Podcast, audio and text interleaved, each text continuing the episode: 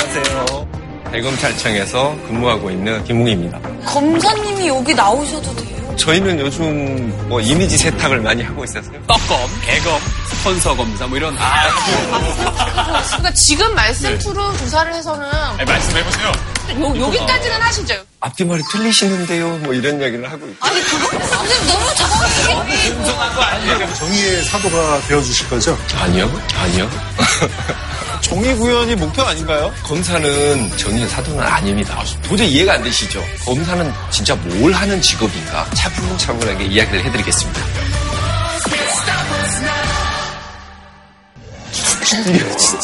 아, 요즘 또 우리 오상진 씨가 이 슈퍼히어로즈에 빠져가지고 이거 누구죠? 아니 이게 배트맨 이렇게만 해도 알아보지 스파이더맨인데 뭐 분당하는 네. QR코드 있어요, 네, QR코드. 여기 QR코드 있으면 좀 찍어주세요 안쓰럽네요. 어, 아니 왜 요즘 인싸들이 하는 거예요, 인싸들이. 이거 할 수 있어요? 할 수 있어. 이렇게 해봐요. 델레알리 몰라요? 델레알리 challenge? 그건 안 되지.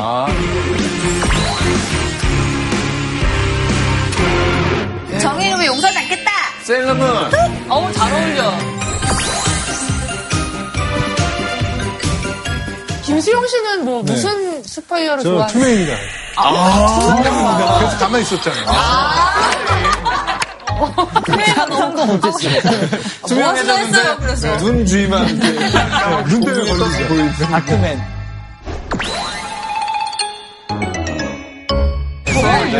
뭐지? 왜냐 법 하면 사실 우리가 아, 막, 막 분노해서 막 하고 싶은데 너무 무력해. 헐크가 되고 싶은데 안 되고 있는 브루스 배너의 모습인 거죠 이게. 저희가 지금 이렇게 superheroes 흉내를 내고 막 그랬던 게 예, 예. 지난주 강연에서 이제 법이 주는 그 이미지는 네. 우리가 뭔가 억울한 일을 당했을 때 마치 법은 superhero처럼 언제나 우리를 지켜주고 억울함을 풀어주고 한을 풀어주고 막 이런 거라고 생각을 했었는데 형사법은 진짜 누구를 위해서, 피해자를 위해서 라고 생각을 하는데 아니다. 그럼 누구? 가해자를 위한 건 아닐 거 아니에요. 아닙니다. 피의자를 위해서 만들어진 게 형사법입니다. 검사의 일은 기본적으로 일단 피의자의 기본권이 침해됐는지 그렇지 않는지를 일단 검토를 하고 그걸 통제하는 역할을 해야 되는 것이고요. 근데 저 같은 그 피해자들은 어디에 의지를 해야 될까요? 김승 씨 같은 피해자는 어떻게 해야 될 것인가. 그거는 다음번에 아이고. 그때 사실 김수영 씨의 억울함은 네. 어디 가서 풀어야 되나 맞아요. 네. 이 얘기를 오늘 끝났어. 해주신다고 해서 어디서 푸나요? 아, 지난번 시간에 상당히 분노를 하셨잖아요. 멘붕이었죠. 네, 그래서 그 정도 하고 이제 끝내고 가면 너무 무책임하지 않습니까? 오늘은 한번 법은 왜 그렇게 한계가 있는 거고 법이 아닌 다른 걸로는 어떻게 정말 억울한 사람을 도와줄 수 있을 것인가 그런 이야기를 한번 해보자. 네 네. 고 말씀드렸잖아요. 네. 그럼 이제부터 시작해 볼까요? 네, 네, 찾아봅니다.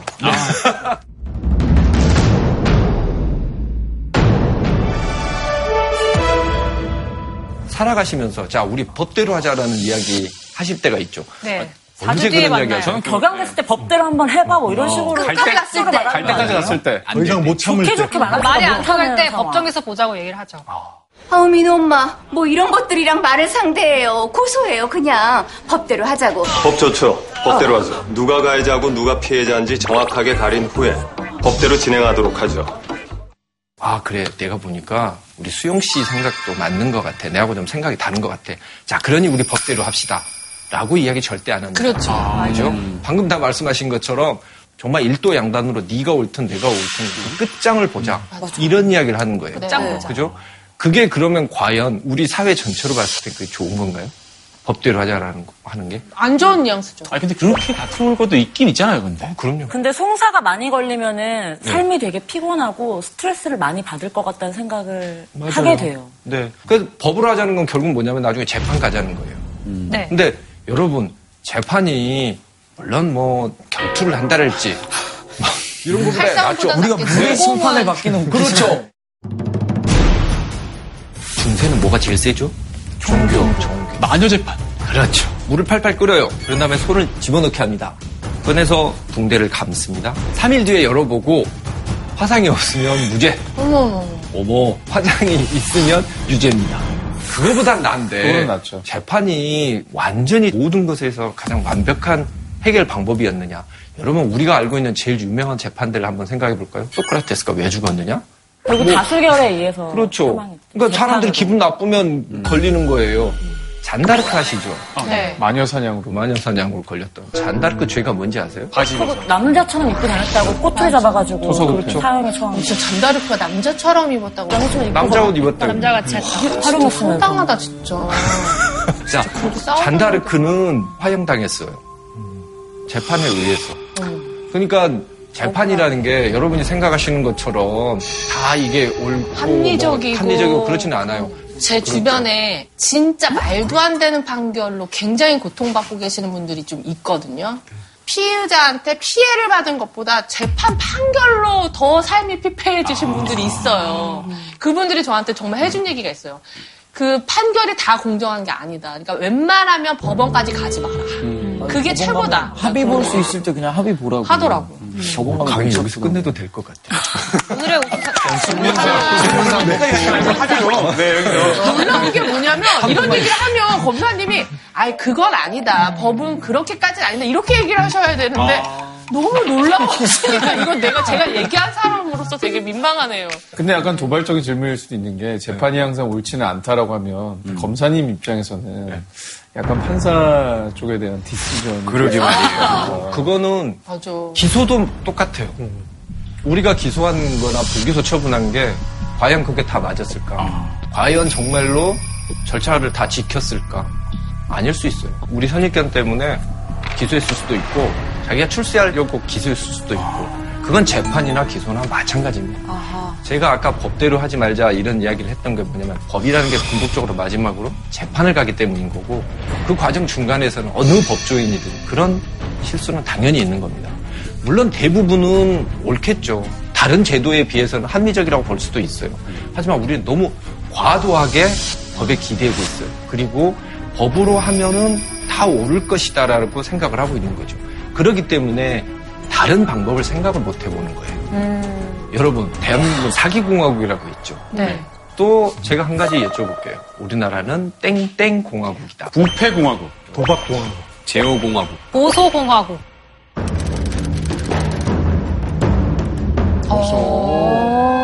너 고소. 네, 그렇죠. 우리나라 정말 고소 많아요. 1년에 50만 건. 50만 건의 고소가 있습니다. 다른 나라에 비해서. 고소라는 제도가 있는 나라가 그렇게 많지가 않아요. 어, 그래요? 네. 어? 그럼 그 사람 그러면 뭐 어떻게 수 이런 거 있잖아요. 수를 거죠. 그건 민, 민사로 소송을 거는 거죠. 그럼 고소는 뭔데? 어, 다른 거예요? 고소는 형사로 하는 거죠.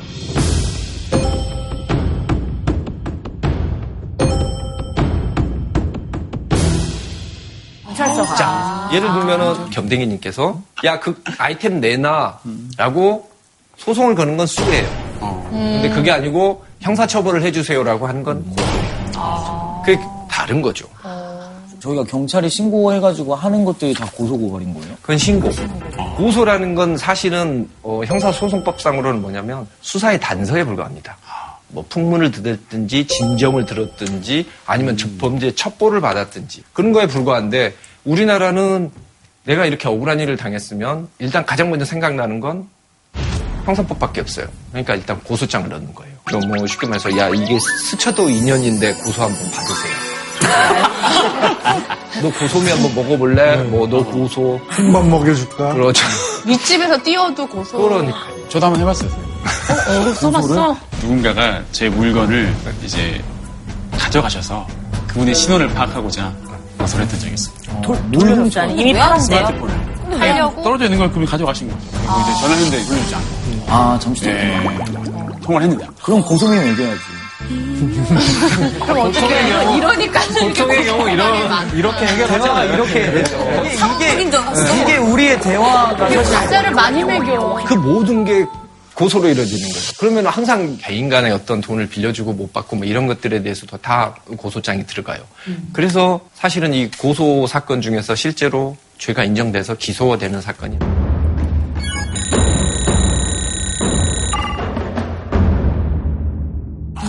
이 고소 사건이 사실은. 어, 수사기관을 거의 진짜 완전히 발목을 잡고 있는 거예요. 정말 중요한 사건 수사를 못 하고 이걸 다 하고 있어요. 업무가 너무 많겠다. 업무가 너무 많죠. 선생님 네. 그 아까 고소 고발 건수가 굉장히 많다고 했잖아요. 네. 근데 요즘 사실 국민청원도 네. 굉장히 또 많이 올라오고 있어요. 네. 뭐 정말 종류도 다양하고요. 네, 맞아요.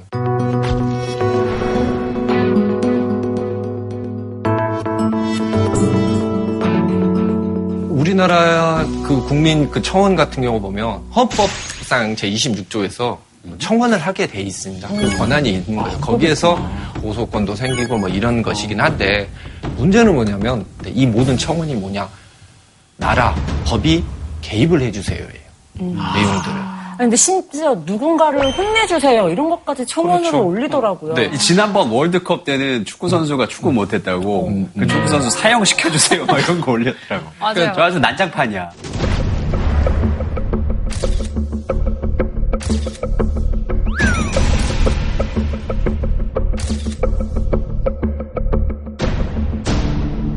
그 내용 한번 보실래요?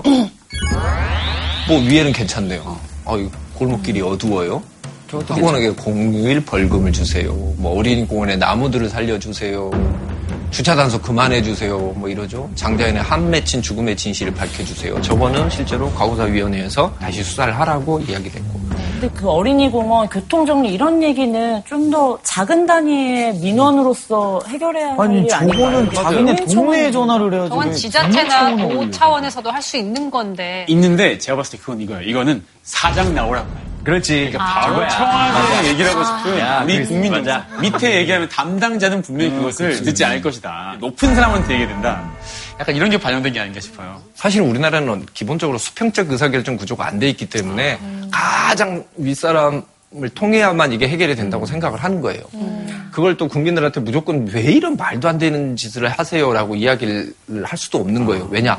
실제로 그래야지만 해결이 됐기 때문이에요. 맞습니다. 그죠? 하지만 저런 건 사실은 좀 올바른 방법이 아니고 미래 지향적이지 않아요. 이런 음, 생각을 드리려고 지금 온 거예요. 그러니까 저기 보면은 저 모든 것에 다 나라가 개입해주고 뭐 수사기관이 개입해달라고 이렇게 이야기를 하잖아요. 여러분들 가끔 가다 보면은 법의 사각지대에 놓여 있습니다. 뭐 이런 얘기를 하요 법의 사각지대가 있으면 안 돼요? 안 되죠. 왜요? 왜요라뇨?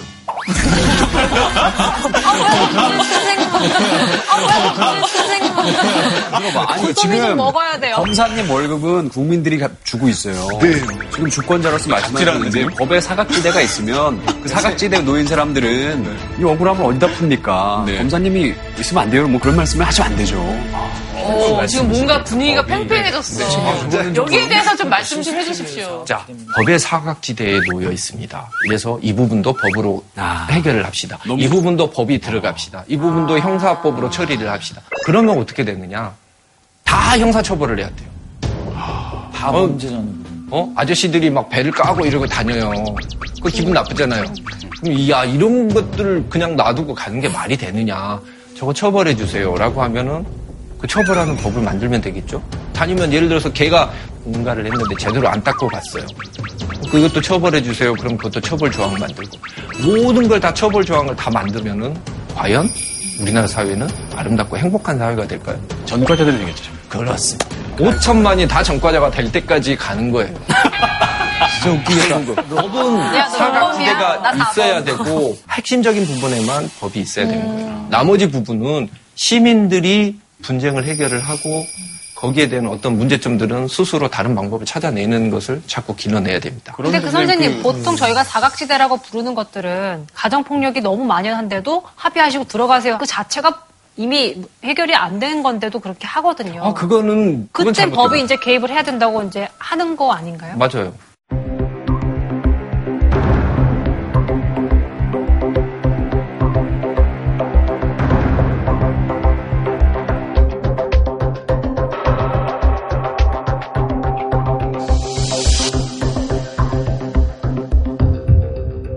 핵심적인 범죄가 몇 개 있어요. 핵심적인 범죄는 뭐냐면 기본적으로 사회 공동체를 깨는 것들이에요. 피해를 너무 막심하게 주고. 그렇죠. 그리고 개인적으로는 해결이 도저히 안 되는 것들이 있어요. 사실은 그런 부분입니다. 그런 부분들에 집중을 좀 해야 되는데 너무 이게 많다 보면은 결국은 핵심적인 데 집중을 못 한다는 거예요. 비밀번호 문 고장났다고 문 떠달라고 119 부르는 거랑 똑같은 꼴이 거의 맞아요. 비슷한 거죠. 비유가 너무 찰떡이었죠. 아, 예. 네. 박수 한번 쳐드릴까요? 선생님 빈을 다루는 법을 아시네요. 아니 나는 지금 선생님이 박수 한 번 달라서 아무 생각 없이 두 번 쳤는데 이걸 왜 치고 있는지를 과연 그러면 우리가 어떤 거에 집중을 해야 되고 어떤 게 진짜 형사처벌을 해야 되고 어떤 게 법이 개입해야 되는지에 대해서 한번 이야기를 나눠볼게요.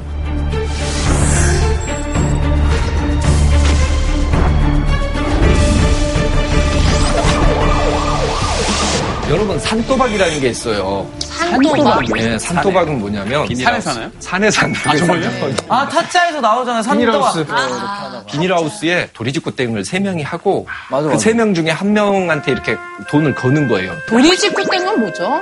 고소독 같은 거예요. 아니요. 세 개가 있고. 그렇죠. 이렇게 그 중에 그러니까 하나를- 족보를 그 족보를 맞추는 게임입니다. 다섯 글이 열 그러니까 개. 예. 누나 레일이 있어요. 그럼 거기에 뭐 1번, 맞아요, 2번, 3번 있으면 1번일 것 같은 사람들이 1번에다 너무 돈을 잘하네. 작아놓고 영화에 그렇게까지는 안 이런 거 나오는데. 안 나오네. 그렇게 자세히 안 영화 나와요. 이런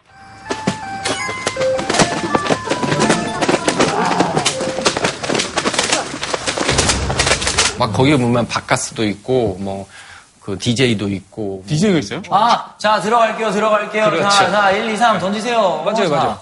잘한다. 왜 왠- 왠지 편하게. 떡볶이나 라면 같은 거 파는 아주머니도 계실 것 같아요. 맛있을 것 같아요. 주방. 주방도 있어? 그게 값이 엄청 비싸요. 그래. 아, 뭐 그런 데가. 바카스 하나에 뭐 심하면 만 원도 받고 어.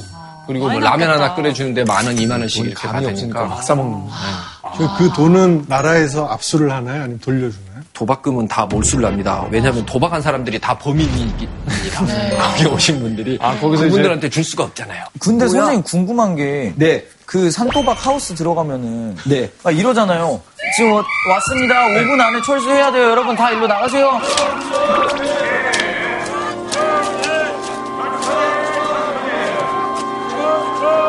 산으로 막 뛰어내려가고 막. 그건 단속 들어왔을 때. 그쵸? 그게 뭐냐면 문방이라는 애들이 밖에서 이렇게 다 지켜보다가. 지켜봐요. 문방이. 그 지켜본 다음에 이 신호를 하는 거예요. 그럼 거기까지 올라오는 시간이 있으니까 나가라 이러면 이제 마개, 뭐 상치기, 뭐 이런 애들부터 먼저 도망을 가요. 돈 들고 있는 애들. 전문 용어 다 나온다 오늘. 그러면 이제 한꺼번에 쫙 도망을 가는데 가서 잡을 때는 어쩌겠어요. 걸음 느린 아줌마들만 잡는 거예요. 그래서 아주머니들이 많이 잡히시는 그래서 이제 박예사라는 분이 계셨어요. 네, 이제 박여사. 그분이 산도박을 하다가 이제 구속이 됐다. 그날 집행유예를 받고 나오십니다. 네. 집으로 가시는 게 아니고 네. 산으로 가시죠. 전화를 걸어서 오늘 어디서 해? 어디에서 모여?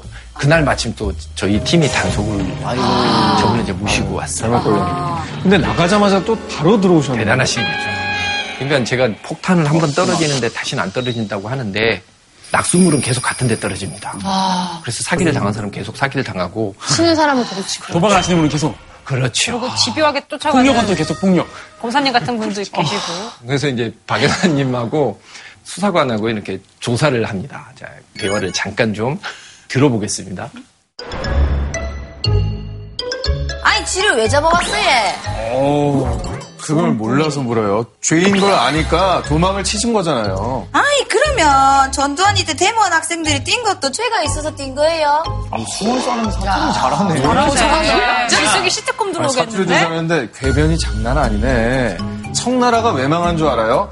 도박하다가 망한 거잖아요. 아니, 그러면 라스베가스는 왜 안 망해요? 아줌마, 그러면 화장실 가서 오줌 싸면 안 잡아가는데 길거리에서 싸면 잡아가는 이유 뭔 줄 아세요? 뭔데요? 그 죄를 지어서 그런 거예요. 아니, 그래서 우리가 밖에서 안 하고 산 속에서 했잖아요, 산 속에서. 안 보이라고. 그러니까 도박은 정당하게 일을 해서 돈 버는 게 아니고 불로소득인 거잖아요. 아이고, 계장님, 나는요, 돈 하나도 못 따서 소득이 뭐고 없는데, 그럼 죄가 없는 거 아니에요? 야, 이거 찾기 애매하다. 논리 논리적이야. 자자, 박 여사님, 도박 혼자 합니까?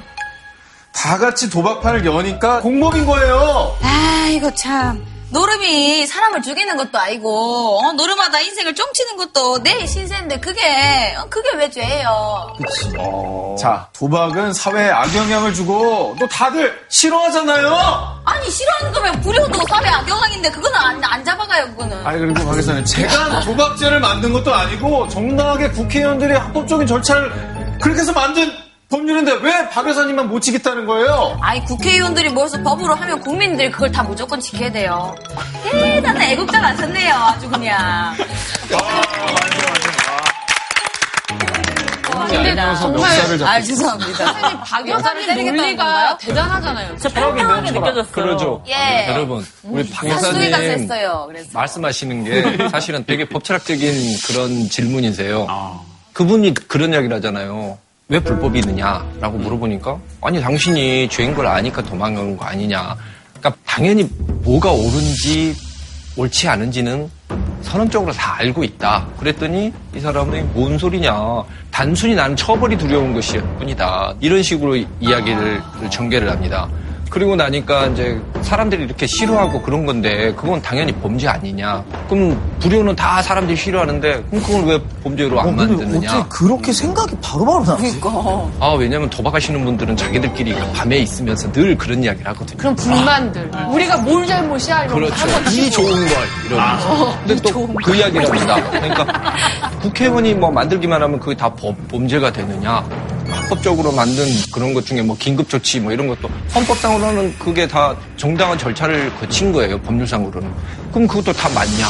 이런 이야기를 할 수가 있는 거죠. 저 예전에 노예제도도 어떤 그럼요. 때는 합법이었잖아요. 그렇죠. 굉장히 그래서 그분은 뭔가 그 법철학의 그. 근본적인 화두를 던지고 계있네요. 그러니까 거기서 그 이야기를 하지 않습니까? 결정적으로. 내 인생 내가 망치는 건데 왜 국가가 나서서 개입을 하느냐? 이런 이야기를 합니다.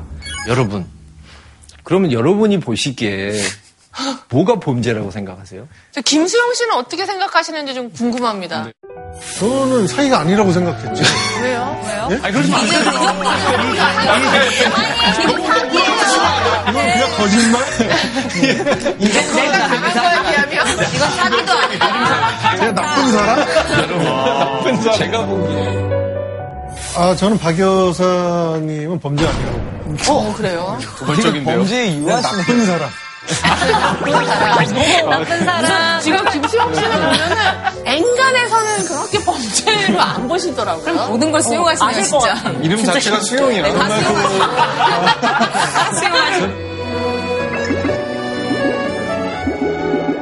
그리고 심지어 도박이 합법적인 도시가 있고 도박을 하는 나라가 있고 마약을 하는 나라도 있잖아요. 이게 온 전 인류가 다 그게 불법이면은 수긍이 가는데 어느 나라 사람들은 되고 어느 나라 사람들은 안 되고 정선에 가서는 해도 되고 왜 여기서 가면 못하게 경마나 경정 이런 건 또 합법이잖아요. 이게 명확한 잘못한 게 있으면 내가 저질렀다. 그걸 범죄자가 된다면 이해할 수가 있어요. 근데 어쩌다 보니 규칙이 이렇게 정말 폭넓게 돼서 정말 나도 모르는 사이에 범죄자일 수 있잖아요. 제가 어떤 영상을 봤는데 어떤 어머니가 자식이 되게 아픈데 이걸 치유할 수 있는 게 해외에서는 대마초를 이제 처방을 해서 이 아이한테 주면은 괜찮은데 그게 정확하게 말하면 간질에 대마 오일이 아 맞아 맞아. 특효약인데 맞습니다. 그거를 몰래 이제 들여와서 아이한테 처방해서 아이는 호전이 됐는데 바로 이제 검찰청에 끌려간 거죠. 근데 이거 아니면 아이가 괜찮아지는 방법이 없다라고 해서 지금 엄청 난리인데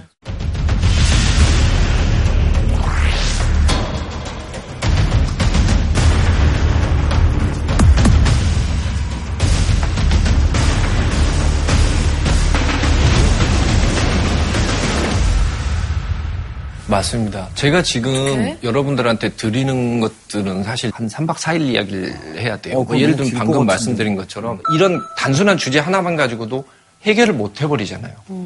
그죠? 그래서 보통 이제 일반적으로 우리 범죄는 이렇게 이야기를 합니다. 첫 번째는 뭐 후견주의. 아, 이 사람이 너무 사회를 너무 망칠 것 같으니까 나라가 나서서 이 사람 그렇지 않게 도와줘야 돼라고 생각을 하는 거죠. 그건 완전 그 개인이 국가의 소유물인 식으로 생각하는 거예요. 전체주의적인 사고예요. 어, 물론 다 그렇다는 건 아니고 그런 비판을 받습니다. 다른 학설은 뭐냐면 인간은 다이 공동체를 이루고 사회적 연결망 속에서 서로 서로 살아갑니다. 그러니까 저 도박이나 마약 같은 경우는 자기 혼자만 파괴를 하는 게 아니고 그 주변에 있는 사회적 연결망을 다 파괴를 시켜서 결국 다른 사람들이 힘들어지고 공동체가 전체적으로 붕괴할 위험이 있는 거죠. 실제로 그게 청나라 말기에 일어났던 일이고요. 그러니까 보통 범죄는 이렇게 저렇게 이야기 많이 하지 제일 많이 나오는 거 뭐냐면 공공 전체에 대한 잘못인데 그걸 사회가 책임과 어떤 부담을 내서 그 해결을 해야 하는 사회 전체에 대한 해악이다. 오늘이 좀 어려우시죠. 저 진짜 그- 알것 같아요. 왜냐면 도박이나 마약은 정말 공공에 좀 피해를 끼칠 수 있는 거라고 한다면 누가 예를 들어 자기 몸을 그냥 정말 극단적인 예예요. 계속 자해를 해. 처벌 안 받지 않아요. 그러면? 맞아요. 그건 그냥 그냥 유일하게 자기 몸을. 자해하는 것을 처벌하는 조항은 군 관련 문제입니다. 아, 군대를 가야 되는데 뭐 손가락 자르고 아. 이런 거. 네, 궁금한 게 있습니다. 네. 지금까지 얘기한 거 이렇게 들어보면은 아 이래서 이게 범죄구나 알겠는데 사실 예비군 있잖아요. 네. 예비군 훈련을 빠지면 네.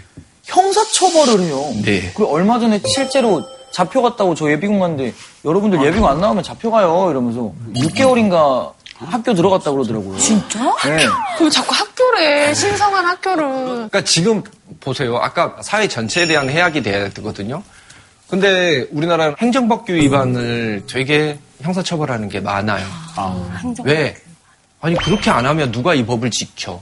근데 국가의 폭력이 과하다고 볼 수도 있네요. 그건 뭐냐면 행정하기 편하기 위해서 그거 싫으면 형사처벌에 뭐 안 하면 구속해 이런 식으로 나가는 거예요.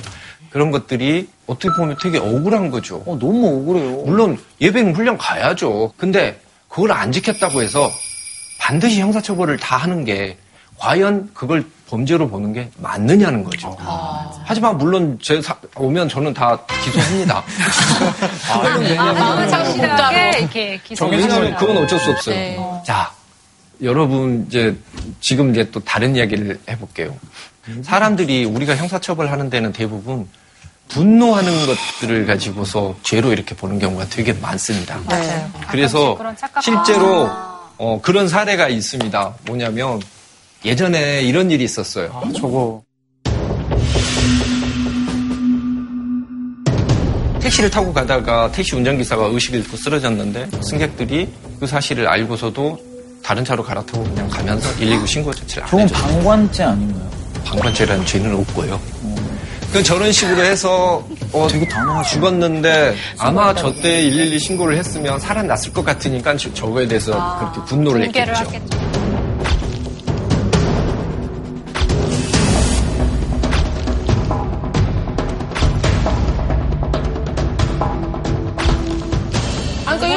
전화 정도는 해줄 수 있- 있다고 진짜? 생각해요. 그럼요. 아무리 뭐 비행기가 늦더라도 거기에 대해서 가면서라도 지금 전화도. 이런 일이 일어났었을 때 신고를 하지 않고 가는 사람들에 대해서 형사 처벌을 해야 된다고 생각하세요? 찬성 반대 이거 한번 눌러볼까요? 그럴까요? 자, 그러면은, 자, 아 어렵다. 형사 처벌을 해야 된다고 생각하시는 분 한번 눌러보십시오. 아 이거 되게 애매하다. 여러분이 지난주부터 저하고 계속 이런 이야기를 들어왔기 때문에 안 누르시는 거예요.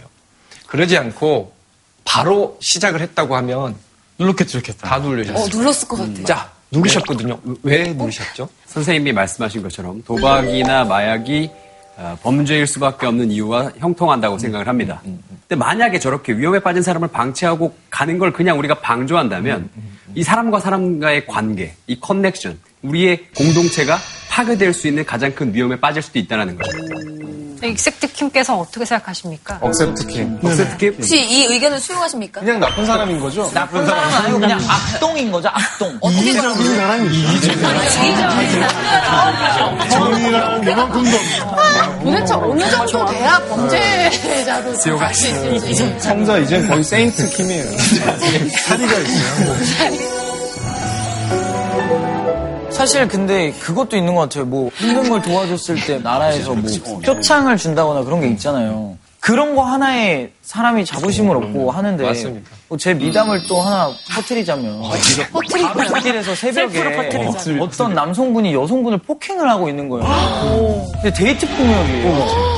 저보다 등치가 큰 형이 이제 이 남성분을 이렇게 잡고 제가 이제 이 여성분을 택시를 태워서 보내고 경찰을 불러서 이분을 경찰서에 넣었어요. 근데 그랬을 때 누구도 또 저한테 칭찬 안 해줬지만 그 형이랑 저랑 서로 아 우리 멋있는 거 했어 했는데 거기서 오는 그 뿌듯함? 그리고 집에 가서 엄마한테 얘기하고 칭찬받은 뿌듯함? 그걸 계속 퍼뜨리고 네. 이게 방송에 공개가 됐을 때 네. 사람들이 저에게 할 칭찬, 뿌듯함 이런 거 하나에 사실 기분이 좋아지는데 아니, 그건 맞아요. 그렇게 선한 행위를 하면 널리 알려야 되는 것이고, 칭찬을 받아야죠. 이런 부분에 대해서 이런 이야기를 많이 하고 있습니다. 그러니까 어떤 문제가 생겼을 때 강제를 하라고 해서 해결하는 방법이 있지만 의로운 행동을 하는 사람에 대해서 그 사람이 도와주려고 하다가 실수를 해서 더 상황을 악화시켰을 때 면책을 시켜주는 거예요. 책임, 민사 책임이 없도록. 그리고 그 사람이 남을 도와주다가 피해를 입었다라고 하면은 보상을 해주는 거예요. 그런 형태로 선의는 유도를 하고 조장을 해줘야 되는 것이지 이런 좋은 일도 형사처벌로 해결을 하려고 하면 사회가 어떻게 되느냐. 되게 안 좋은 사회가 되는 거예요. 왜냐하면 형사처벌은 여러분 진통제 같은 거예요. 항생제 같고. 약을 쓰면 쓸수록 점점 더 써야 됩니다. 내성이 생기는 내성이 생겨요. 그러다 나중에 어떻게 돼요? 정말 중요한 병이 생겼고 정말 중요한 범죄가 생겼으면 거기에 대해서 집중을 할 수가 없어요. 그래서 되게 온정적으로 이렇게 판결도 나오게 되는 것이고 정말 예외적으로 사용하고 마지막 수단으로 사용을 해야 되는 것이고 그게 병을 고쳐주는 것은 아니다. 그래서 진통제가 또 때로는 효과는 좋거든요. 아, 그럼요. 근데 그것만 자꾸 의존하면 안 되는 겁니다. 자, 이제부터는 그럼 어떻게 해결할 것인가? 그죠? 아까 말했듯이 국민이 왕이에요. 왕관을 쓰려면 그 왕관의 무게를 버텨야 되고 견뎌야 됩니다. 자, 그걸 어떻게 해야 되느냐? 결국은 자기 권리, 자기 의무에 대해서 자기가 알고 자기가 판단을 해야 됩니다. 우리 김수용 씨의 사건을 한번 어, 이제 나온다. 네.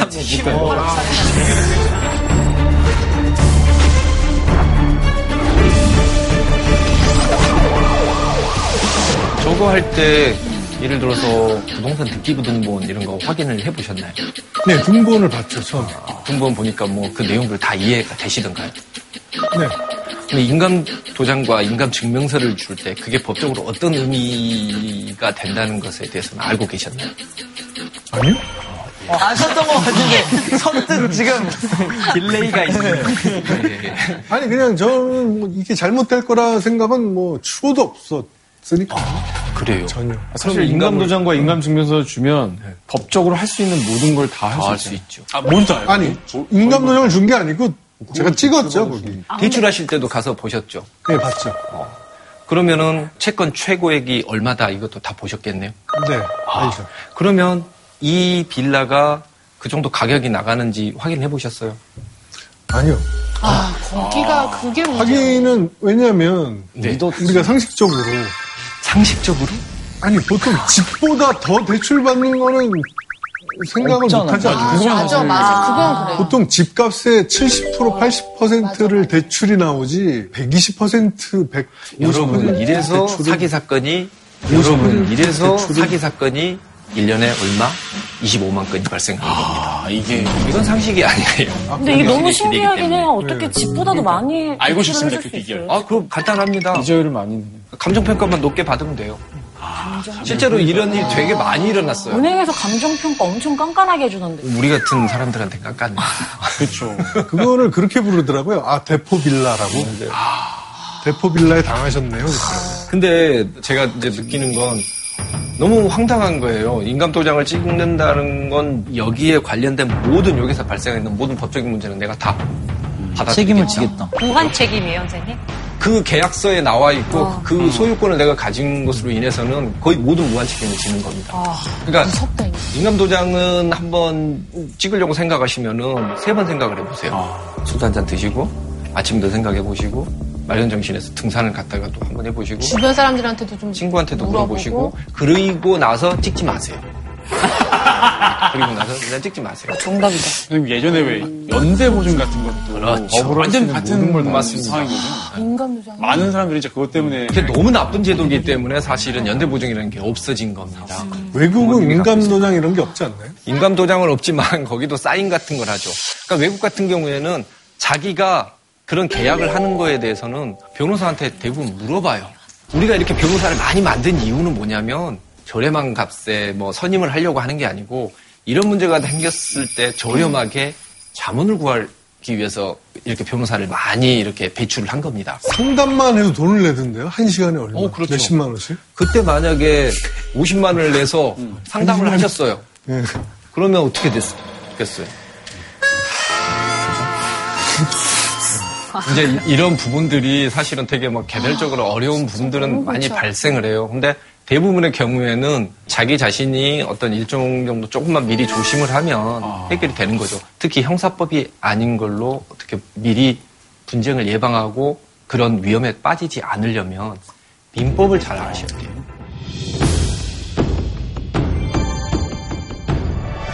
민법의 기본은 뭐냐면요. 내가 하는 모든 행동은 법률적으로 권리와 의무가 발생한다. 라는 생각을 꼭 가지셔야 돼요. 그러면 어떻게 하시겠어요? 뭘 하더라도 검토를 해보고 이게 맞나? 라고 생각을 하시고 안 되면 어떻게 해야 되죠? 하면 안 되죠. 전문가한테 자문을. 구해야죠. 그렇죠.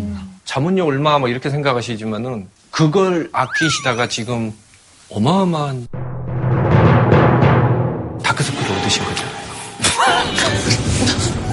공격하지 안 웃으려고 그러는 거 나도 안 웃으려고 하는데 무슨 일 나왔어. 당사자가 웃으시니까 저도 좀 웃어도 되죠? 아, 그래서 너무 긍정적이셔, 너무. 저는 이제 늘 그 말씀을 드리고 싶어요. 좀 민법에 대한 공부가 우리가 너무 부족해요. 여러분 보시면은 이 사회에 나와서 중요한 건 뭐냐면 등기부 등본을 볼 줄 알아야 돼요. 아, 맞아. 표제부가 뭔지, 갑구에는 뭐가 들어가고. 진짜 정작 중요한 거는 모르고. 진짜 몰라요. 우리 여기 독립하신 20대가 두 분이 계시잖아요. 네. 우리 지숙 씨와 딘딘 씨. 뭐 이렇게 계약하면서 등기 등- 등본 같은 거. 네, 전- 궁금해. 저는 떼서 봤어요. 어. 그래서 전 총 두 번 이사를 해봤는데 혼자 사는 것 때문에 그래서 아버지를 모시고 가서 어떻게 봐야 하는지를 여쭤봤어요. 그래서 처음에 배우고 두 번째는 제가 좀 볼 수 있게 되더라고요.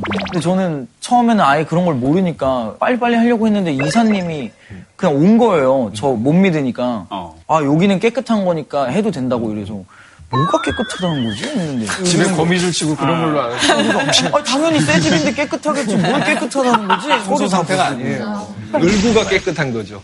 저걸 담보로 뭐 삼았느냐 안 삼았느냐 그건 당- 근저당 설정했는지 안 했는지 뭐 이런 부분들이고요. 와, 갖고는 이제 소유권이 변동이 될 가능성이 있는지 없는지 부분인데. 아, 맞아, 맞아. 예, 전입 신고가 되는지 안 되는지 이런 것도 그렇죠. 중요하잖아요. 예. 표제부도 잘 봐야 돼요. 표제부도 사실은 실물과 표제부가 잘 안 맞아서 부재를 못 받은 경우도 있습니다. 그러면 등기부 등본에서 이 건물의 대략적인 가격을 알 수 있는 게 이제 뭐 채권 설정액 같은 걸 좀 비교를 해보고 알 수 있는 건가요? 개별적으로 또 알아봐야 됩니다. 방금 말씀하신 것처럼 그런 상황이 발생할 수가 있거든요. 사실 등기부 등본도 제일 필요한데 저는 확정일자 받는 것도 되게 맞아요. 생각해요. 소리, 똑소리 나네요. 확정일자는 뭐? 확정일자를 아, 안 받았어요? 그게 뭐야? 안 받았어? 위험, 위험 한. 아니, 아니, 그게 뭐예요? 확정일자는 받아놓지 않으면 그렇죠. 제 못해요. 돈이 위험할 수 있다는 거예요 한마디로. 우선순위가 전세금 같은 게 네. 법에서 제일 중요한 건 뭐냐면요. 시기하고 종기예요. 언제 시작하고 권리가 언제 맞아, 기간이 끝나는지가 있으니까. 되게 중요한 거예요. 적어야 돼, 이런 거. 어, 전세를 들어가게 되면 그 전세 보증금이 있잖아요. 네 네. 그 전세 보증금이 일종의 담보 역할을 네. 해요. 그래서 저 건물이 넘어가면 확정 일자 이후에 근저당을 설정한 것보다는 내가 먼저 어, 돈을 받아낼 수가 있는 거예요. 10억짜리 건물이 있는데 내가 3억에 들어간다고 생각을 해요. 전세 보증금을. 근데 이게 한 5억에 이미 근저당이 들어가 있어요. 10억짜리니까 경락이 돼도 근저당 됐던 걸 제하고 나서도 내가 받을 수가 있잖아요. 근데 확정일자를 안 받아놓고 있으면은 다른 사람이 그 사이에. 또 한 4억을 또 대출을 받고 근저당을 설정을 해버려요. 그리고 나면 저는 거기에 밀려요.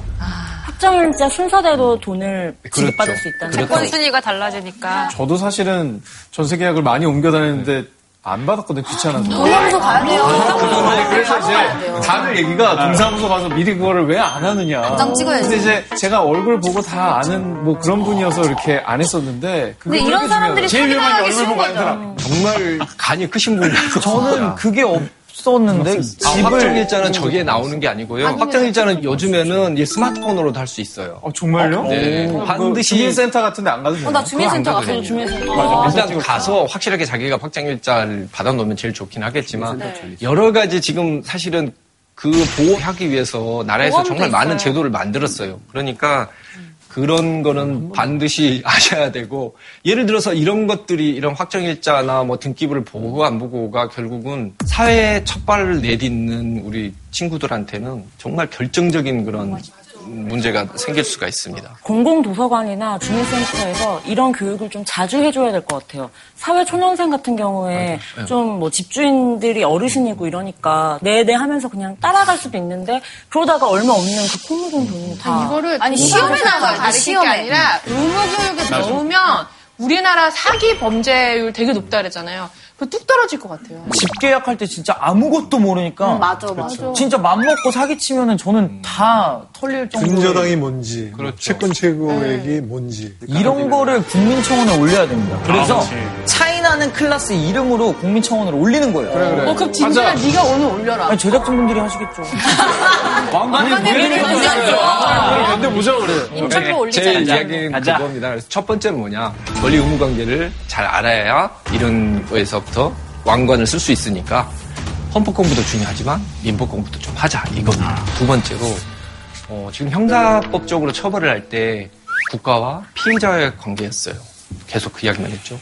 피해자는 지금 다 빠져나가 있습니다. 그죠? 이 구조에서. 예를 들면은 자 김수영 씨가 저 닭을 훔쳐갔어요. 그래서 이제 그걸 가지고 뭐 검사가 나서서 당신 닭 훔친 거 맞으니까 벌금 300만 원 내세요. 땅땅땅 하고 이제 뭐 법원에서 다 끝났어요. 난 뭐예요? 에? 난 피해자. 받은 게 없네요. 아, 내 그러게? 닭을 뺏겼는데 왜 국가가 맞아. 벌금 받아가요? 그 벌금 어, 받은 진짜? 거를 피해자의 안 회복을. 위해 쓰거나 아, 안 이런? 게 지금은 없는 닭은 거죠. 안 줘요? 아유, 닭을 잡아 먹었겠죠. 그러면 따로 민사를 걸어야 되는 거예요. 그렇죠. 아. 자, 여기에서 보면 여러분들이 또 보시기에 돼? 되게 황당하죠? 네. 여기에서 진짜 억울하고 이 법률 관계에 있었을 때 가장 중요한 사람은 난데. 피해자. 피해자. 닭 잃은 사람인데. 네네. 야, 이게 좀 잘못됐다라고 생각을 해서 네. 회복적 사법이라는 게 한 40년 전부터 이제 논의가 되기 시작합니다. 그래서 피해자가 이제 형사사법 구조에서 전면으로 나서게 되는 거예요. 기존에는 적법 절차가 어떻고 뭐 제대로 수사가 됐는지 안 됐는지 뭐 이런 부분만 이야기를 하잖아요. 이제는 그게 아니고 화해를 시키려고 하는 거예요. 이 공동체 사회가 모래라고 생각을 해봐요.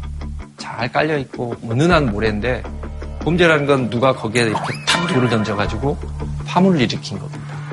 이제는 그 돌을 주워내고 그 모래를 다시 고르게 펴서 안정적으로 다시 만들어내는 거예요. 그게 이 공동체에 더 중요한 거 아니냐. 그리고 피해를 입은 사람한테 피해를 회복시키는 게 맞지 않느냐. 이런 이야기를 합니다. 그래서 그 사람들이 쓰는 도구는 뭐냐면 대안적 분쟁 해결 방법을 사용을 합니다. 당신이 잘못했으니까 닭을 돌려주든지 닭이 없으면 논을 좀 맨마지기를 갈아줘라. 둘이 합의를 보는 거죠. 그죠? 그렇게 해서 그게 합의가 되면은 이거는 형사사건으로 이제 만들질 않는 거예요.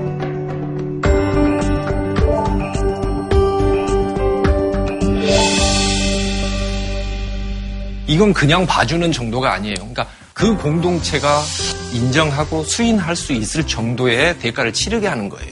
이거의 핵심은 피해자가 자기 마음의 위안을 받게 하는 것이고 가해자는 자기가 저질렀던 행위에 대한 책임을 스스로 느낄 수 있게 만들어주는 거죠. 뭐 예를 들면 미국 제도 중에 보면은 공공근로 상환 프로그램 이게 있어요. 이게 뭐냐면 교도소 안에 있는 것보다 나와서 네가 일을 하라. 그래서 그걸로 대체를 하라 이런 거예요. 피해를 이제 보상해주라. 그렇죠. 그 돈으로. 그래서 유엔 같은 경우에는 1980년대에 이미 이런 회복적 사법으로 가지고 범죄 피해자를 구제를 하고 범죄로 일어나는 그런 갈등을 잘 해결해 보라고 권고안을 발표를 합니다. 근데 실제로 지금 국내에서 형사조정법이라고 해야 네. 되나요? 그거를 네, 실시해서. 꽤 많이 잘 되고 있다는 얘기를 들었거든요. 2016년을 기준으로 해서 11만 건이 형사조정 의뢰가 됐는데 그 중에 거의 60%가 합의가 됐어요. 60% 정도 조정 성립률은 정말 어마어마하게 높은 거거든요. 우리나라 사회가 사실은 어, 이런 분쟁 해결을 제대로 못해서 겪는 비용이 어마어마하거든요. 그러니까 지금 당장 벌써 6만 건이 넘는 사건이 어, 이렇게 해결이 됐다는 것은 사회 전체적으로 보면 엄청난 그 비용을 절약을 한 거죠. 근데 선생님, 이제 저는 뭐 잘 모르지만, 네. 합의해서 뭐, 이렇게 꼭 징역이 아니더라도 뭐 다른 방법으로 뭐 해라. 그런 거는 정말 판례만 보고 따라갈 수는 없는 거잖아요. 맞아요. 사실 그럴, 맞습니다. 그럴 때는. 인생이라는 게, 그러니까 20대에 경험하지 못한 것들도 있을 수 있고, 뭐 연륜이 필요할 수도 있는 거고, 근데 성적만 된다고 해서 판사가 되는 이런 시스템에 대해서는 어떻게 생각하시는지 제가 여쭤보면 너무 어려우시겠죠? 대답하기가. 그렇죠. 어렵죠. 예. 이제는 법이 좀 바뀌어서요. 뭐 일정 정도 법적 능력이 있어야 법원 판사로 이제 어, 가긴 하는데 여전히 다른 특히 미국이나 이런 나라에 비해서는 어, 젊은 나이에 판결을 할 수 있는 그런 권한을 주어지는 건 맞습니다. 어, 기왕 이제 그 법원 이야기가 나왔는데 사법권 이야기에 대해서 좀 이야기를 드릴게요. 우리나라 같은 경우에 지금 여러 가지 문제가 있죠. 검찰도 문제 많고 법원도 많고 여러 가지가 있는데 어, 법원의 문제 중에 한 가지는 뭐냐면 민주적 정당성 문제가 있어요. 여러분 우리나라의 주권은 국민한테 있고 국민이 가지고 있는 주권은 크게 세 가지로 분류가 되죠. 입법권, 사법권, 행정권. 국민들이 어떤 식으로 행사를 하죠? 입법권은 국회의원. 그 국회의원을 뽑죠. 행정부는 대통령을 대통령을 뽑죠. 사법부는 못 뽑아요. 3분의 2만 우리는 민주공화국인 거 아니냐. 입법 행정권만 국민들이 행사를 하고 사법권은 행사를 못하는 거 아니냐. 물론 뭐 다른 나라 같은 경우에서도 연방대법원 이런 데는 대통령이 임명하고 뭐 이런 절차가 있습니다. 하지만 우리나라처럼 이렇게 전면적으로 국민의 어떤 선택이 전혀 이루어지지 않는 거는 좀 이례적이라고 할 수가 있죠.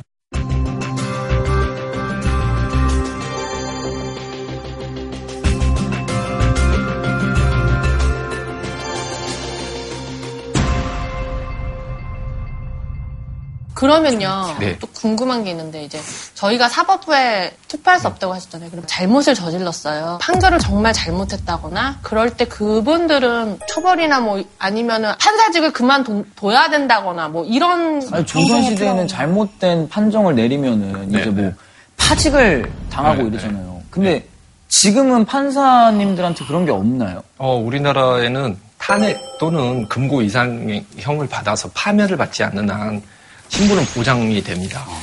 근데 그게 사실은 되게 주- 중요한 거예요. 그렇지 않으면은 우리가 생각하는 그런 음, 정서하고 맞지 않는 판결을 내렸다고 해서 그 사람 무조건 쫓아내라 할 수가 있기 때문에 거기서부터 독립을 하기 위해서 어, 그런 신분의 보장을 해주는 겁니다. 그 정도로 신분의 보장이 됐으면은 당연히 견제할 수 있는 그런 도구가 있어야 되죠. 그래 나한테 이렇게 하고 어디 그 잘난 판사 오리 할수 있는 보자 이 어린놈의 자식아 이봐요, 김명국 씨. 법사위원이면 판사 옷도 벗길 수 있다고 생각하시는 모양인데 법관은 탄핵 또는 금고 이상의 형이 선고에 의하지 아니하고는 파면되지 않습니다. 뭐, 뭐야? 제 옷을 벗기고 싶으시면 국회에서 탄핵소 주길부터 하셔야 돼요.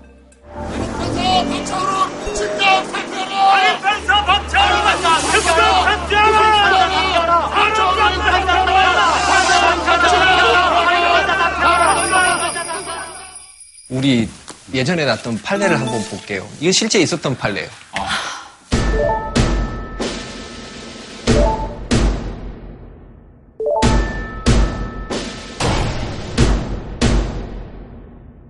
아니, 상식적으로 네. 저게 어떻게 가능한지도 모르겠고 이거를 자기가 판결을 이렇게 할 때 무슨 생각과 논리로 이걸 때렸는지가 가해자를 이해를 많이 너무 하셨나라고 느껴지는 판례들도 저도 좀 봤던 것 같아요. 아니, 그러니까 말이 안 되잖아 이거는 이유를 설명을 해놨습니다. 성폭행을 물론 하고 그걸. 후회한 다음에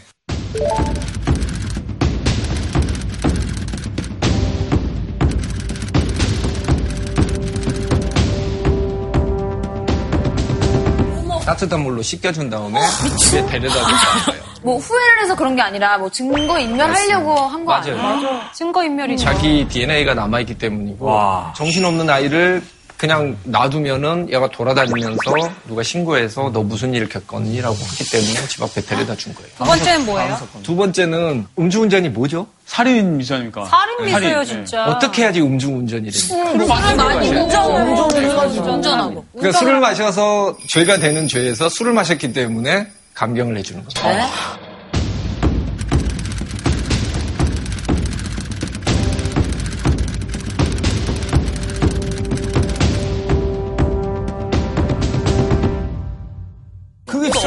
돼요. 그건 정말 정말 말이 안 돼. 그 사람은 술이 취했기 때문에 무슨 어. 판단이 흐려졌을 수도 있으니 네. 감면을 해준다는 게 말, 말도 안 되는 거 맞아요. 아니에요? 맞습니다. 그거 이제 없어지지 않아요? 아직 없어진 건 아니고요. 그게 법에 나와 있는 규정이 아니에요. 그럼요. 장량 감경을 할 수 있습니다. 우리나라 형법상. 그 장량 감경의 그 조건 중에 하나로 그걸 어, 삼고 있는 거예요.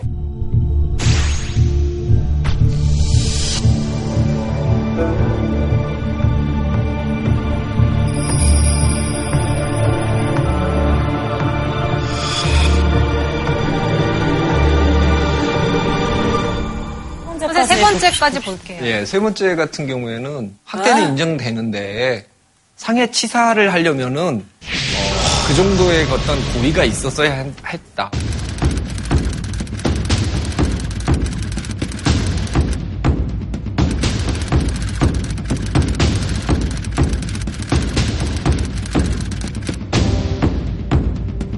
진단서를 떼더라도 고의는 저게 아니다. 네. 고의가 아니다. 그냥 쳤을 뿐이다. 학대를 했는데 죽을 정도로 때리진 않았다. 예. 정말 모든 걸 받아들이는 어떤 김수용 씨는 이, 이 정도에 대해서 어떻게 생각하시는지. 아, 저같이 아, 웬만한 건 이렇게 넘어가는데 분노를 금할 수 없어요.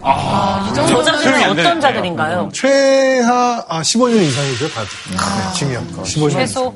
선생님 근데 후회했다고 해서 저 죄가 네. 사라지는 어, 건 아니잖아요. 없었던 일로 되는 건 아니잖아요. 모든 사람은 후회하지 않나요? 우리나라가 기본적으로 되게 좀 온정적인 판결이 좀 있어요. 그래서 합의가 되고 초범이고 저런 일이 있었을 땐 집행유예가 다소 있었을 수가 있어요. 그러면은 저 사람만 유별나게 엄벌할 수는 없잖아요.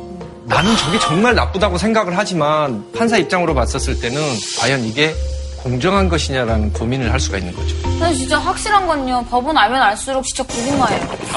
너무 불편해요, 진짜. 아니, 상식적으로 행동을 속 해야지. 뒤집히는 세 가지 단어가 있어요. 초범, 심신미약, 반성. 아니, 그 말인즉 애초에 판례가 그런 식으로 나버리면 앞으로 그 뒤에 따르는 비슷한 범죄들은 다 그쪽으로 간다는 말씀이잖아요. 그러면 상황이 개선되거나 좋아질 일이 없는 거잖아요. 인간이 인간답게 살자고 지금까지 했던 건데. 관행이 이러니까 이렇게 하겠다라는 말과 큰 차이가 없는 법을 거 믿을. 수가 없네. 그러니까 제가 지금 이걸 들고 온 것은 되게 이제 좀 극단적인 걸 가져왔어요.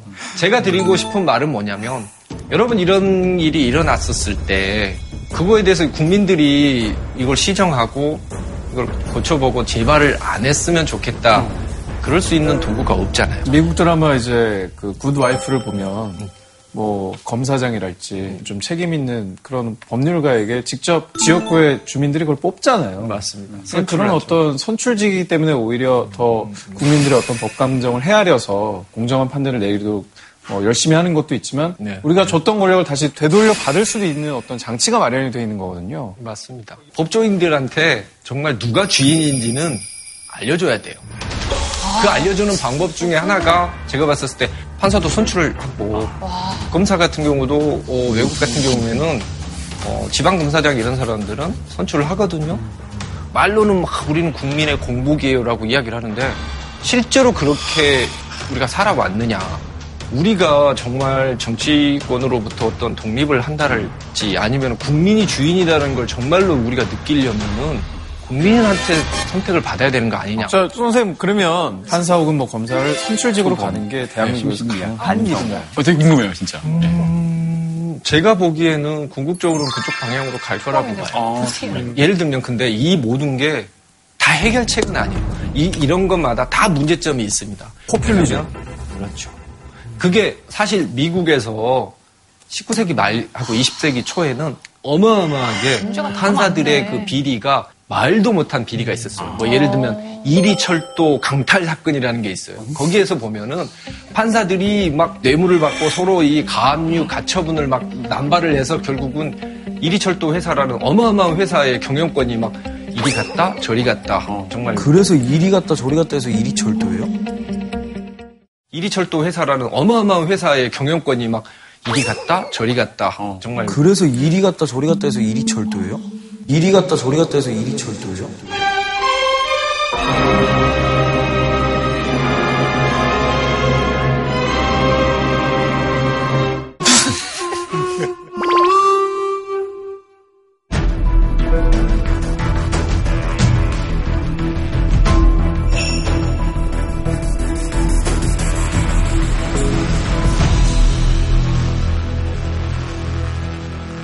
이러한 의견에 대해서는 어떻게 생각하세요? 뭐 AI를 도입해서 오. 아 맞아. 예, 조금 중립성이 있는 역사적인 판례나 이런 거를 정말 객관적으로 야. 검토해서 수사에 좀 도움을 받자. AI가 이제 재판까지. 내지는 판결에 도움을 줘야 된다. 이런 얘기. 가이드라인 같은 거. 제가 어, 자주 이야기하는 것 중에 옛날에 암행어사가 항상 두 가지 물건을 들고 다닙니다. 마패. 일단 마패. 마패는 이제 말 빌리는 데 쓰는 것이고 하나는 유척이라는 거예요. 뭐예요? 유척? 몽둥이요? 쟤는 유척은 일종의 잔데 아. 저걸 들고 가서 뭘 하느냐? 옛날에 장을 때립니다. 장 때리는 기구가 주격에 맞는지를 다 보는 거예요. 즉 뭐냐? 법에 대한 신뢰, 형옥에 대한 신뢰는 공정함에서 나온다는 거죠. 아리스토텔레스가 말했어요. 정의가 뭐냐? 같은 것은 같게 다른 것은 다르게 해요. 형사처벌이 같아야 되는 겁니다. 예를 들면은 뭐 양형 기준법 같은 걸 만들어서 어느 정도 범죄를 저지르고 아까 말했듯이 피해자에게 피해 회복이 안 되면 더 엄하게 처벌을 하게 하는 그런 법을 만들 수도 있는 거죠. 요즘 문제되고 있는 뭐 원정주의 판결이나 뭐 봐주기 판결이나 뭐 정관 예우 문제 이런 것들이 해결될 수 있는 것이죠. 어, 괜찮은 것 양형기준법 제정. 도입이 된다면 뭐 유전, 뭐 무죄, 무전 유죄 이런 말도 좀 덜 나올 것 같고 또 힘든 분들에게도 도움이 되는 것 같은데 왜 아직 이게 도입이 안 되는 걸까요? 그러니까 미국에서는 1987년도에 그 연방법으로 어, 양형 가이드라인이라는 것을 만들었습니다. 그래서 그 뒤로 우리나라에서도 우리 법무부에서 그걸 만들려고 많이 노력을 하고는 있는데 어, 양형은 이제 법원 판사의 권한이다. 그래서 좀 반대를 하고 있어요. 이제 제 생각은 아니다. 양형 기준에 따라서 선고를 하는 게 왜 권한을 뺏는 것이냐. 어? 그러니까 예를 들면 검사가 기소권이 있잖아요. 그럼 기소권이 있다고 해서 마음대로 기소를 하고 말고 하는 것은 아니에요. 기소권을 최대한 자율성을 없애고 어, 기준에 맞춰서 하도록 하는 게 그게 가장 올바른 기소권 행사거든요. 마찬가지로 양형을 정할 때도 그런 기준을 만들면 오히려 더 양형을 행사하는 그 법원의 어, 그런 권위가 더 높아질 음, 것이다. 그렇네. 라고 저는 주장을 하고 또 반대하시는 분도 있습니다. 우리가 지금 봤을 때 저런 유착 같은 게 있지 않습니까? 저게 있어야지 사람들은 형사처벌을 받아도 인정을 하는 겁니다. 수긍을 하는 것이고. 네. 우리 시대 때 유척은 뭐냐면 인공지능이 될 수가 있어요. 되게 중요한 거죠. 그래요? 네. 실제로 미국에서는 인공지능이 법률사무소에 어, 있어요? 그럼 월급도 좀 받으시고. 어, 그, 그것까지 이제 월급은 전지.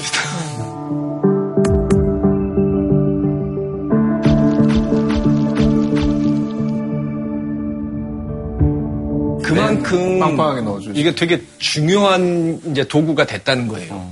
뭐냐면 하늘 아래 새로운 것은 없어요.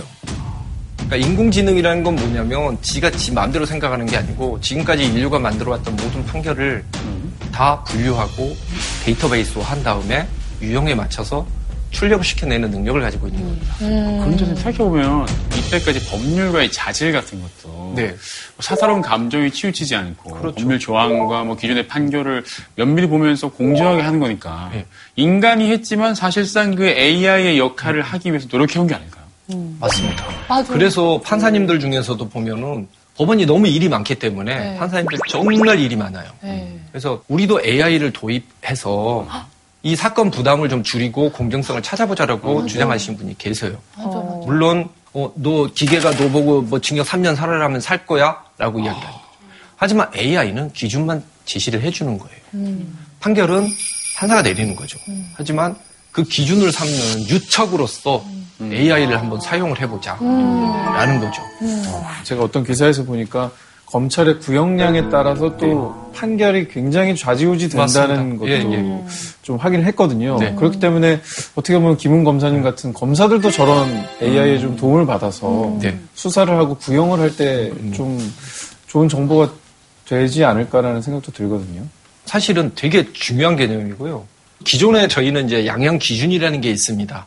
검찰에서는. 그걸 저는 더 촘촘하게 만들어야 된다고 생각을 하고, 그걸 일종의 빅데이터를 만든 다음에 공개를 해야 된다고 생각하거든요.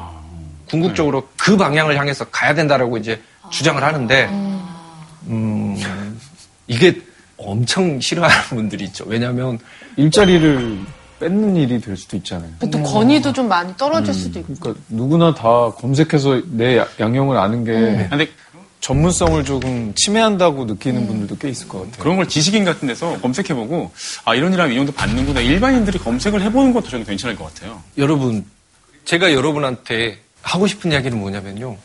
미래가 새로 열리잖아요. 형사사법도 거기에 따라서 새로 열려야 돼요. 그러려면 지금까지 우리가 이게 전부라고 생각했던 것들에 대해서 정말 뒤집어서 한번 생각을 해봐야 됩니다. 그렇게 해서 법조인 더 이상 필요 없어라고 이야기를 하면 없어져도 되는 거예요. 예를 들면 예전에 타이핑을 하거나 뭐 그런 직업들이 있었지 않습니까? 그 직업들이 사실은 과학기술이 발달을 해서 다 없어졌어요. 그러면 그 사람들 직업을 위해서 그 기술을 억압을 해야 되나요? 그건 아니잖아요. 그거를 어떻게 사용하느냐가 우리의 미래인 것이고 그걸 어떻게 우리가 컨트롤 할 것이냐가 우리의 미래인 것이지 법이라는 게 그렇게 어, 완벽한 제도가 아닌데 저런 것들을 차용해 와서 바꿔 나가면 오히려 법이 좀 더 많은 영향을 미칠 수도 있고 좀 더 좋은 일도 할 수 있는 거 아닐까 싶어요. 우리의 권리, 우리의 의무는 언제 발생하고 언제 생기는지에 대해서 충분히 이해하는 그런 시민이 좀 더 많아져야 된다. 네. 그래야 결국은 법으로 당하지도 않고 결코 주인이 되지 못하는 나라에서 주인이 되지 못하는 그런 억울함 같은 경우는 피해야 되지 않겠습니까? 네. 그래서 결론적으로는 그겁니다. 자, 눈뜬 시민이 결국은 주인입니다. 여러분들 긴 시간 동안 들어주시느라고 고생하셨고요. 너무나도 저도 오늘 많이 배웠습니다. 아, 이런 생각도 있구나. 좋은 뜻인가요? 아. 내가 생각하고 있는 게 되게 좁은 생각이었다는 생각을 좀 많이 했고 일반 시민의 법감정이라는 게 참 무거운 말씀이시죠? 내가 생각하는 게 답이 아니다라는 생각은 항상 하면서 살아야 된다고 합니다. 오늘 오랜만에 정말 저희들 기립 박수를 한번 보내드릴게요. 진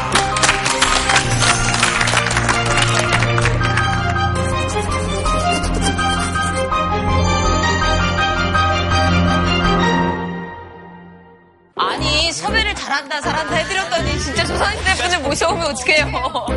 폭군의 끝을 보게 하는 주인공은 바로 이제 연산군입니다. 연산군입니다. 악행의 창의성은 정말 대단해요. 천장, 손바닥 뚫기, 손참 해가지고 이거는 손마디 자르기, 쇄골 표풍, 뼈를 갈아 바람에 날림. 아왜 그러셨어요 진짜. 아 진짜 선배님 진짜.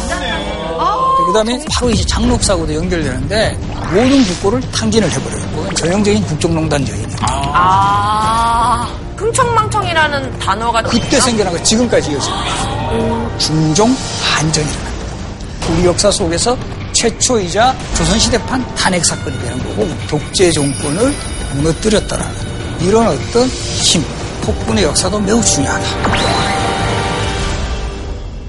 아무튼 앞으로 또 오늘 방송을 계기로 우리 김수영 씨도 등기부 등본 이런 네네, 등기부 거잘 등본. 보시고 체크를 예방이 중요해요. 예, 뭐든지 또 수용하지 마시고요. 검찰이 또 나름 이렇게 그 굿즈인가요? 국민들한테 검찰 굿즈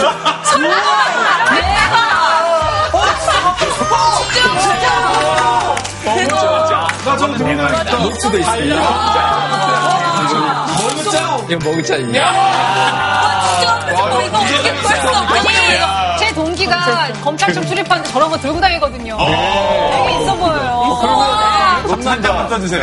저 이게 이렇게 반응이 좋을 줄 몰랐어요. 근데 질문상을 누구에게? 아 질문상은 같이 사기의 피해자이시고. 너무 좋은 소재를 주신 우리 accept 킴. accept